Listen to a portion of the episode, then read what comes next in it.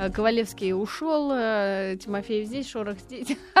Не, ну он сейчас придет, да, не надо Сейчас так. придет. И мы не одни, Антон Долин Ну, наконец-то действительно, с вернулся. С нами. из, Антон, э, давай да, нам про прокат чужбинушки. расскажи. А то мы не знаем, ребята. на что идти, что смотреть. Я вам с удовольствием расскажу. Давай. Значит, есть один фильм, на который наверняка всем надо идти, но который я еще не успел посмотреть, совсем недавно приехав. Вот пойду буквально сегодня. Это мультфильм полнометражный под названием «Эпик». А, Что я про него знаю? Его сделали продюсеры э, те же самые, что и Да, э, я «Ледниковый период» Мгм. разнообразный. И вроде бы э, там забавный сюжет, он по- напоминает, правда, там и Минипутов, и приключения Карика и. Вали. Люди уменьшаются до размера мизинца, попадают в мир насекомых и растений, и там э, сражаются с какими-то злодеями. Но картинка там классная, судя по фрагментам, которые я смотрел. Целиком не видел еще. Теперь о том, что я видел. Самый, очевидно, будет главный э, популярный фильм э, этой, в самом случае, недели «Мальчишник. Часть третья». О, да. Если его не победит этот же мультик «Эпик». Ну, так и так, э, они для немножко разной публики, потому что «Мальчишник», э, как все знают, то видели предыдущей части, это все-таки комедия для взрослых. Мгм. Вот, а, э, ну, а «Эпик», конечно, наверное, все пойдут, но преимущественно это для детей, для Мгм. семейной аудитории. Значит, «Мальчишник третий» меня расстроил. А, Режиссер вот тот Филлипс, тот же самый, что в первой и второй части. Но а, вот случай третьего мальчишника абсолютно противоположен случаю первого мальчишника. Мгм. Первый мальчишник. Люди снимали малобюджетную идиотскую комедию. Ничего не ждали. Ничего не ждали. Вдруг да. они собрали какие-то нереальные деньги в прокате и получили золотой глобус за лучшую комедию. Они настолько офигевшие выходили на сцену. Вот люди, которые снимают такое кино, вообще не рассчитывают на какие-то глобусы, Оскары. И они просто из другого мира. Они рассчитывают на гоготящих подростков, э, ну или там безголовую молодежь. Э, но действительно фильм был классный. Там была найдена очень хорошая ситуация. Было шикарное название. Напоминаю, что реальное название Мгм. фильма «Похмелье», а вовсе не. «Мальчишник в Вегасе». В нашей стране, где очень мало пьют, решили на всякий случай... Что такого- такое похмелье, Да, спросили. никто не знает, что это А. значит, да. Решили, а, мальчишники у нас часто проводятся, особенно в Вегасе. И решили, что так назвать гораздо правильнее, грамотнее.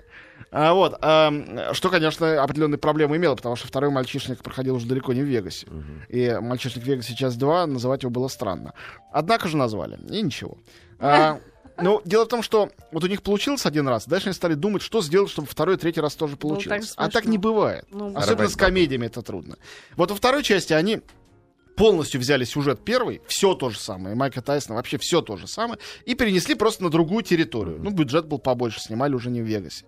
Ну и как бы что? Э, Это выглядело как тотальное дежавю, никто особенно не смеялся. Ну, знакомые шутки, известные уже, что ну смеяться. да, было не смешно. А третью часть они решили другой придумать сюжет и жанр, но опять в Вегасе. Ну, то есть, э, да, все то же самое, только сбоку. И, э, Смешно? Э, Опять не смешно. Есть смешные моменты, есть несколько смешных эпизодов. Но извините, иногда это сделано в качестве абсолютно запрещенного приема, когда показывают всякие э, нелегальные на экране органы, либо отрывают голову жирафа. Ну, понятно, что у очень многих людей это вызывает, конечно, истерический смех.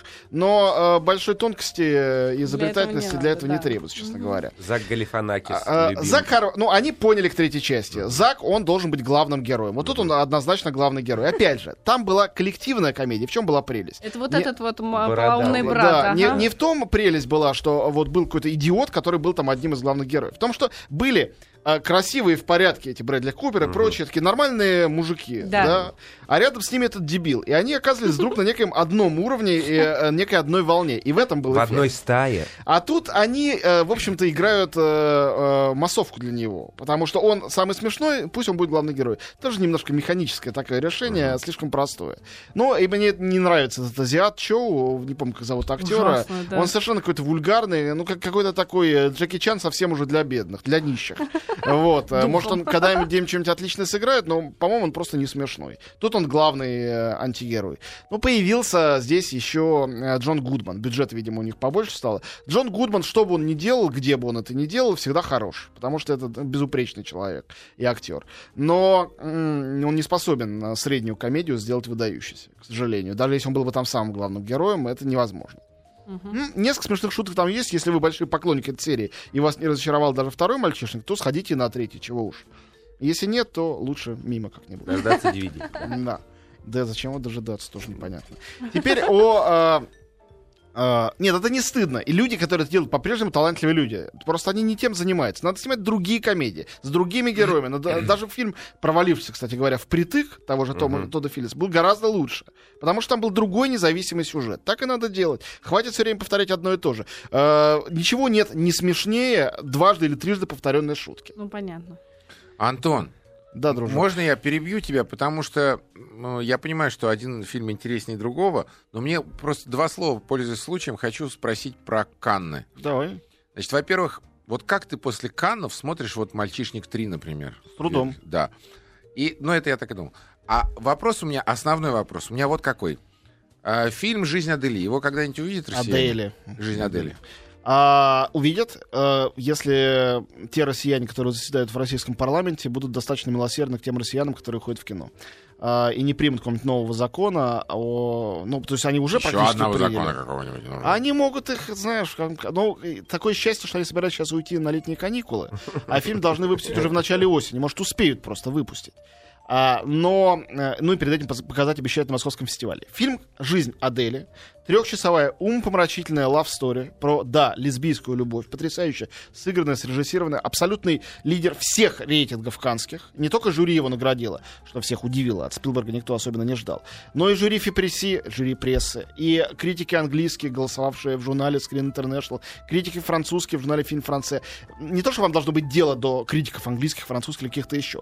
Просто хочу сказать, что абсолютно коллективы разных людей из разных областей все сочли этот фильм То есть единогласно политика ни при лучшим. чем. Но а, приведи мне пример хотя бы одного фильма, который всем нравится из-за политики. Вот за всю историю кинематографа. Есть правозащитные фильмы, но они нравятся правозащитным организациям. Они не имеют большого успеха у зрителей, у критиков. Чё. Ну, да все пишут, что там политика. Причем... э, Ну, повелитель бури э, тот же самый взял я не, Оскар и я не считаю, что в фильме «Повелитель бури» есть что-то политическое. Мне кажется, что этот фильм довольно Ну, жестко... политическое с точки зрения в ситуации в Ираке. Просто в Я не, фильм «Повелитель бури», я не знаю, он про э, а- ам- американский или антиамериканский. Мне трудно ответить на этот вопрос. Я его очень внимательно смотрел. Вот фильм про саперов. Он воспевает героическую работу саперов? Или он показывает, что когда человек живет на адреналине, связанном с Синдром, присутствием да. смерти, то он сходит с ума? Да. Это за или против? Я, у меня нет ответа на этот вопрос. Пропагандистский фильм. Это фильм, который мы смотрим и точно понимаем. Эти хорошие, эти плохие. Эти черные, эти белые. Это правильно делать, а это нельзя делать. Но как бы искусство любое, оно сопротивляется подобным э, дефинициям. В искусстве так не бывает. В искусстве все всегда неоднозначно. На то оно и искусство. А, поэтому фильм «Повелитель бури» тоже не тот случай. И его победа над «Аватаром» 100% была связана с художественными качествами фильма. Нравится, не нравится, другой вопрос. Вот, э, фильм «Жизнь Адели» э, выдающийся, на мой взгляд, и не только на мой. Он куплен, он должен выйти в прокат осенью, потому что он должен выйти в начале октября во Франции. До французской премьеры, то есть премьеры на родине фильма, скорее всего, нигде больше выпустить никто не будет Слушай, иметь его ну, права.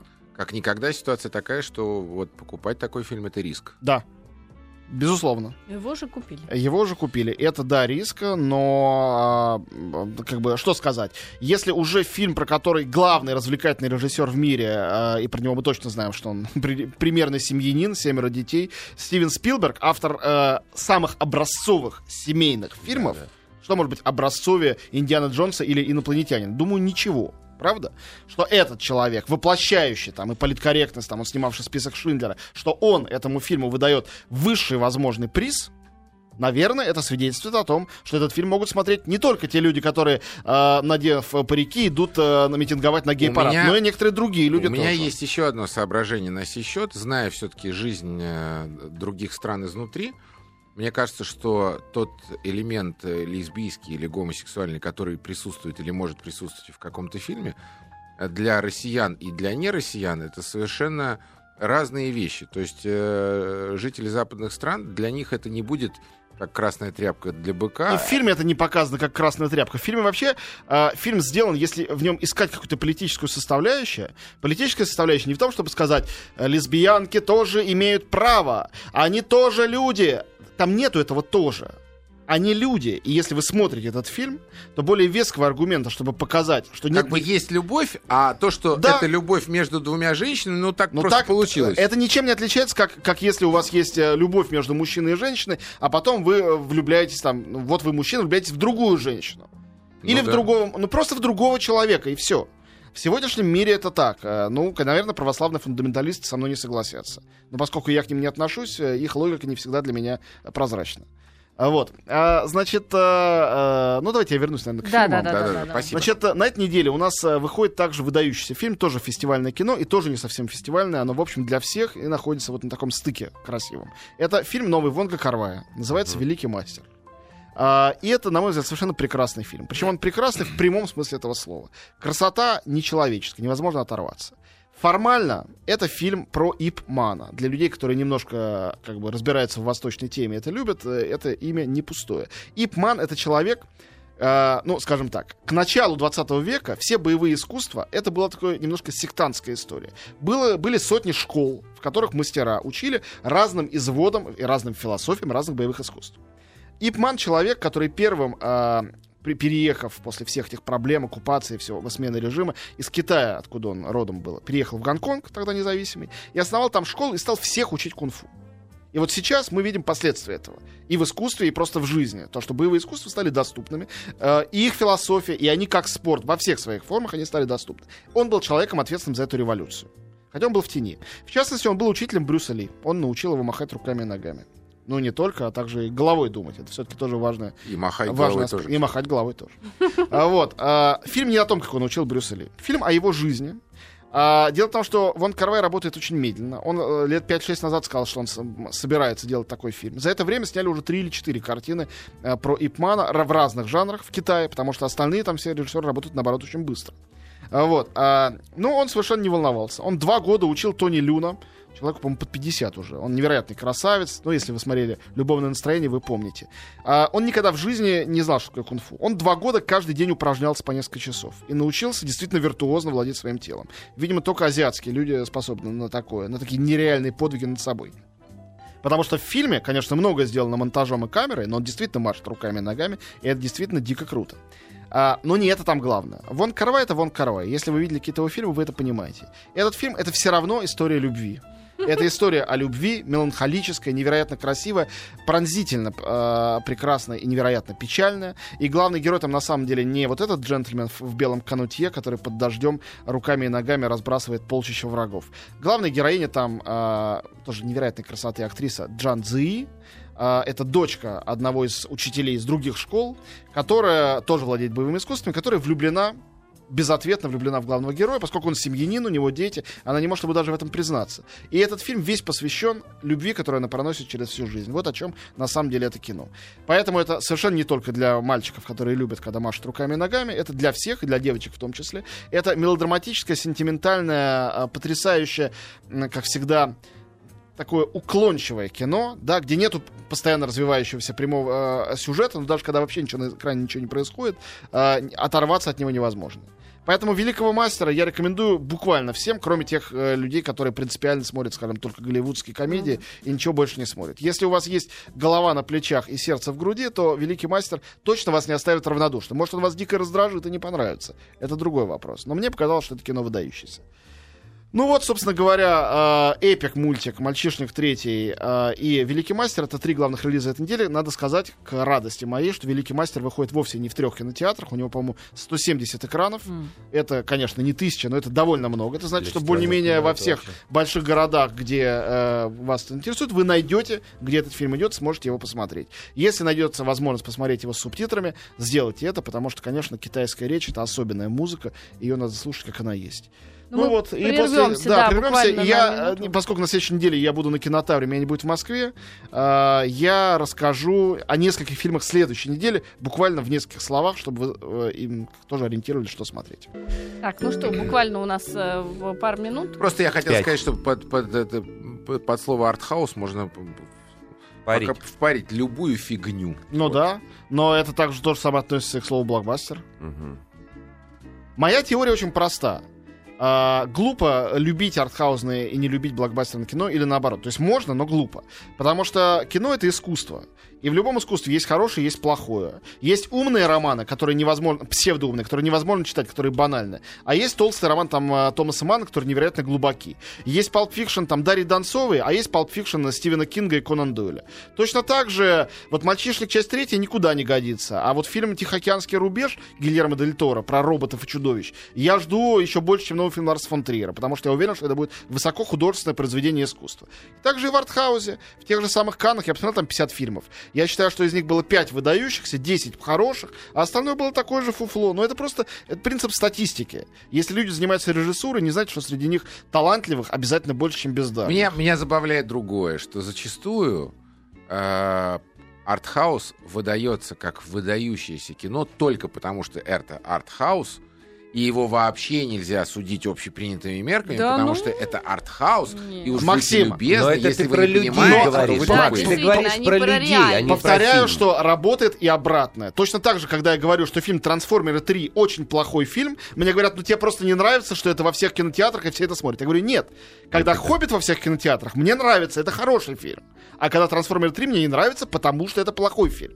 Говорят, да ты в этом не понимаешь, это просто для народа. Народу нравится, значит хороший. Но это не так. Везде есть хорошее и плохое. И везде категория вкуса есть и не отменяется.